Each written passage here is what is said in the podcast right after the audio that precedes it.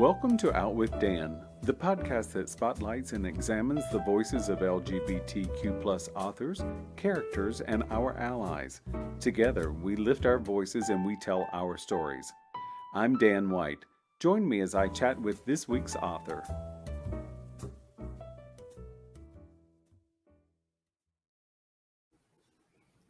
Hello and welcome to Out with Dan. Today, I'm so excited to be talking to Timothy Janovsky about his debut novel, Never Been Kissed. Welcome. Yeah, I love that book cover. Oh, thank you so much. Me too. I feel like it has the perfect amount of cutesy nostalgia. I totally agree. And it sets us up for what our story is about. Yeah. So that's a wonderful thing. So are you a big fan of drive-in theaters, or is this something that you created for this book? So at the top of 2020, really when the pandemic started, I've always been a fan of movies and movie theaters, but not necessarily drive-ins. But when COVID hit, I really, really love the communal experience of watching films with other people. And so the only opportunity to do that safely was at a drive-in movie theater. And lucky for me, my partner lives in driving distance of 3 drive-in movie theaters in Pennsylvania. So we got to go there and experience first-run movies. We got to see older classic movies. Like we saw the original Halloween film on Halloween night at the drive-in. Nice. Someone was running around with a Michael Myers mask on, which I did not enjoy, but it was still cool. And so I have kind of a dormant love and crush on Danny Zuko from Grease. And that alone at the drive-in moment always kind of gets me in the feels. And so I just, exploring them more, I was like, I got to set a rom-com here. I love it. I also, your main character, Wren, I just fell in love with. He's just I don't want to be unkind, but he's just neurotic enough and obsessive enough that it appealed to all of my issues that I have as well. So I'm like, I love him. No, I mean, neurotic is not an insult. So, well, and I think that his stick-to-itiveness is, I mean, it's what drives the book. And I love that about him. He has a passion and he's setting out for passion, and he's a list maker. So he makes lists of things that he wants to do. And I find that in real life, that is a great way to move the ball forward, is by making lists. Yeah, absolutely. And I love his 2 best friends. They just don't get any better than that. Yeah, I really wanted to capture that kind of found family element a lot of queer folk find in college, because specifically when I was in high school, I didn't really have a very large group of LGBTQIA friends. And so I didn't really experience what that kind of companionship could feel like until I got to college. So Wren gets that experience too. Yes, he does. I had friends in high school that were gay, mm-hmm. but at the same time, I didn't know I was. I mean, I knew I liked boys, but I didn't know to what extent. And so I was the same thing when I got to college. Then I really began to understand a little more about me, and then to pick up friends that fit into a family. And I think that's a theme that I've seen in quite a few LGBTQ+ books that I've been reading and exploring, is that, you know, the found family is so important. Yeah, I agree. And I think there's this sense of community that you can only get in that sense of found family. And in the book specifically, I wanted to give Wren this group of close friends his own age, and then kind of this blossoming relationship that he has with Alice Kelly, who's kind of a curmudgeonly film director who, you know, didn't at the time identify as bisexual, but would identify as such now.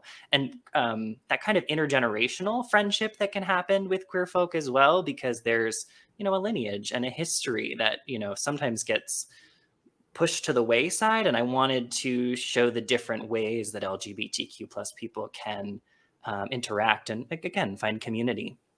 I totally agree. I loved Alice, because I sort of feel like as I'm aging, I'm getting a lot more like Alice, you know.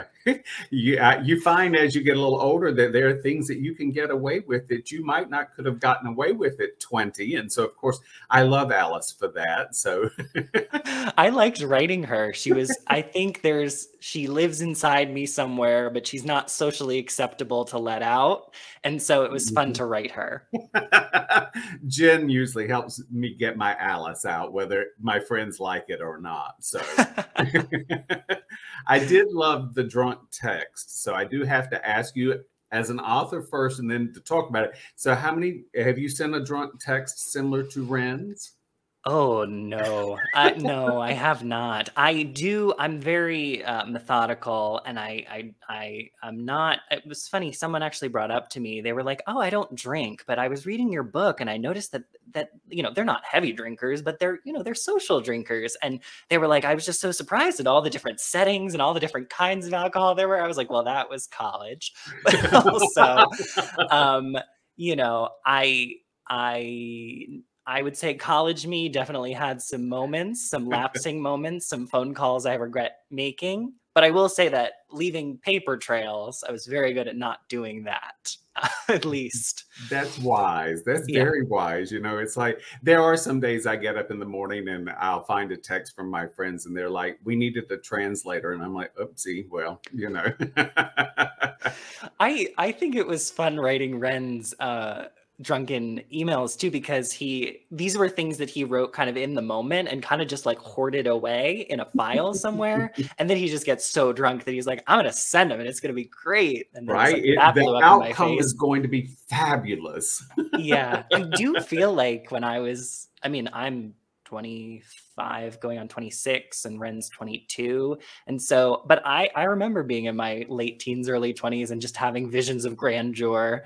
Because I did, my editor and I talked about this a little bit, that I did kind of, before I came out, was very into letter writing for people I had crushes on, because it was just a good way to put my emotions on paper. And maybe like you said, I had a feeling I was gay, but I wasn't entirely sure. And so, you know, when I had crushes on guys, I would often write these little letters that I, you know, saved in a little file. And I was like, no one's going to see these. And, you know, one time I did almost send one, but you know, I got to walk it back and it was all good. Wait, I think it's something a lot of people experience. I think that, you know, when it doesn't matter if you're straight or gay or where you fall on the spectrum, we all have a bit of angst about a relationship or something that we would like to be a relationship. One of the things that I did learn in your book was the term demisexual, something I did not know about. I know about a lot of things, but that was not one. But can you speak to that a little bit? It was very enlightening for me. Yeah. So the weird thing about working on this book was that I started... a lot of times when I start writing a new project, I'll write the first couple chapters to find voice and character and just kind of get the general vibe of what I'm creating. And then I'll go back and structure it and do the pre-work that I need to do before I write the whole book. And I think I wrote the first two chapters was like, I think Wren is demisexual. And then I wrote the third and fourth chapter and I was like, oh, he doesn't know. And, you know, for listeners out there who don't know, demisexual is an identity on the asexual spectrum that essentially means you need to build a kind of a modicum of friendship and trust, kind of an emotional intimacy with that person before sexual attraction enters the picture of the relationship. And for me, that was really interesting because it was something that I had not explored in myself. It was something that I had heard friends exploring. You know, I have friends all along the asexual spectrum who, you know, have informed me of these things. And I learned a lot about the spectrum in college, but I never really interrogated it for myself. And so when I was writing Wren, this character who had never been kissed, perfect list writer, you know, is kind of building this package around this one intimate experience, and he cannot for the life of him figure out, why can't I just get it over with? I was like, okay. And so I think there was a moment of character introspection that happened where I was like, oh, this is an unexplored facet of himself. He doesn't quite know that there's another I don't want to say hurdle, but like essentially another hurdle that he has to overcome before he can actually fully be vulnerable and open to romantic and sexual love. And I think one of the most wonderful things in my imagination right now is the fact that we do have lots of books that are out where different places on the spectrum are being explored. These are things that 20 years ago weren't talked about. The fact that the vice president uses pronouns, that would never have been heard of. We're fortunate, I think, in today's world that we do have authors like you who explore demisexual. Because people need to be seen. They need to be felt. They need to see representation of themselves. And I loved that because, as I said, it was something that I learned, which is always a wonderful thing. And the character embraces that. And you as an author, you've created that for him. And I thank you very much for that. Oh, well, thank you. I think it was interesting for me as well to write that story because, you know, Wren decides at the very end, I'm going to identify as queer. When people ask, I'll use the word queer, which, you know, is a word, you know, kind of still in its evolution of reclamation. Mm-hmm. But that's a word that I have chosen for myself to use and identify as kind of a catch-all term because I do notice that self-identity and exploration is kind of an ever-expanding journey. I mean, there's no one end point. And so that's what I really wanted to tell readers in this book is that come out, don't come out, come out when you're ready. You don't have to come out to be queer, but also that there is... There's no fixed endpoint. I think Wren says something about crossing the finish line, right? There's no finish line. No. Life is one long continuous journey of self-exploration. It is, and we do find that we may not be on the same part of the spectrum when we're 20 or 40 or 60 or 100. It's, as you say about Alice Kelly, you know, here is someone who might not have had the opportunity to identify as bisexual, and now she does. That's a very life-affirming thing. And it's also, if you're fortunate enough to live long enough, you get to see the world hopefully progress forward. Yeah, absolutely. Yeah, I was having so much fun doing research about female film directors from the 1970s when I was writing her character. And, you know, I kind of learned through that time that I think it was the 1970s when bisexual, the term was first used in like Time magazine or something like that, first kind of mainstream media outlet to actually coin that term. And so, you know, her who was like in the middle of her prime, her artistic prime, because that's when she was working in Hollywood still, that wouldn't have probably been on her radar. Yeah. And especially because the feminist movement at the time was very much... just disjointed in the sense that there was like gay women and there was straight women and bisexual women and pansexual women and trans women. It kind of fell through the cracks of the two because they didn't really have a place in either. And so I think for a very strong-willed woman, she probably would have been looking for a force and a community and a cause to rally behind and wrestling with a lot of internal struggle. So... Yes, and as you say, I've followed the women's movement quite a bit, and there was to begin with, there was a lot of inclusion until, of course, as with all organizations, people want to be in power. And then some people say, oh, well, we can't really include the lesbians and bisexuals in the women's movement. They can be in it, but they can't be the face of it because it's an uphill battle. And then we look at it now, 50 years later, we still don't have an equal rights amendment passed by Congress or enough states to make it ratified into law. And we still have a ways to go. Yeah. But every time an author comes out with a book that has characters that we can see on a spectrum and to move the ball forward little by little, we chip away at it. And that's a wonderful thing. Well, thank you. And I put it all in a nice fluffy cotton candy package. So I hope that it's digestible and it's underneath the surface. So if you want to read into it and learn more, you're welcome to do so. But if you want to read it as the story it is on the page, that is also great. Well, and I did fall in love with Derek because he's handsome, and you know, so of course I'm. And rich is never a bad thing either. So you know, the fact that Wren gets his wish list is a wonderful thing. And then, of course, as with all rom-coms, we have to see how they get to that place. So, and that was well done. I really did enjoy the drive-in so much. I thought it was so fun. And I do think the book should come with popcorn because, you know. I believe so. It's a book best read with snacks. Yes. I also think it's a book best read. I call it a non-beachy beach read. It's the thing you read when you're sunburned and back at the house and just like sitting on the porch with the stars out. I love it. I love it. Are you working on now? So this came out May 3rd. Again, it's Never Been Kissed.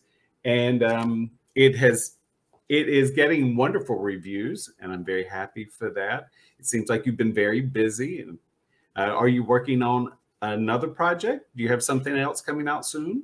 Yeah. So on October 4th of this year, my holiday rom-com, You're a Mean One, Matthew Prince, will be out in bookstores. This is, just for a brief little description, rich, spoiled, young Matthew Prince goes through a little bit of a PR snafu, gets sent to stay with grandma and grandpa in the Berkshires for Christmas, only to find that they are also housing a local college student who's under some financial hardship. They're not only going to be sharing a room and a bathroom, but they will also be sharing a bunk bed for the holidays. There is hijinks, there is shenanigans. It's an opposites attract, forced proximity rom-com, good for fans of Schitt's Creek. So that book will be out soon, and I'm currently working on my third rom-com, which will be out in 2023, which is called New Adult, and it is a queer time travel rom-com. Whoa. So, yeah. Oh, that'll be fun. Yeah. So do you have a website, social media, anything you'd like to share with us?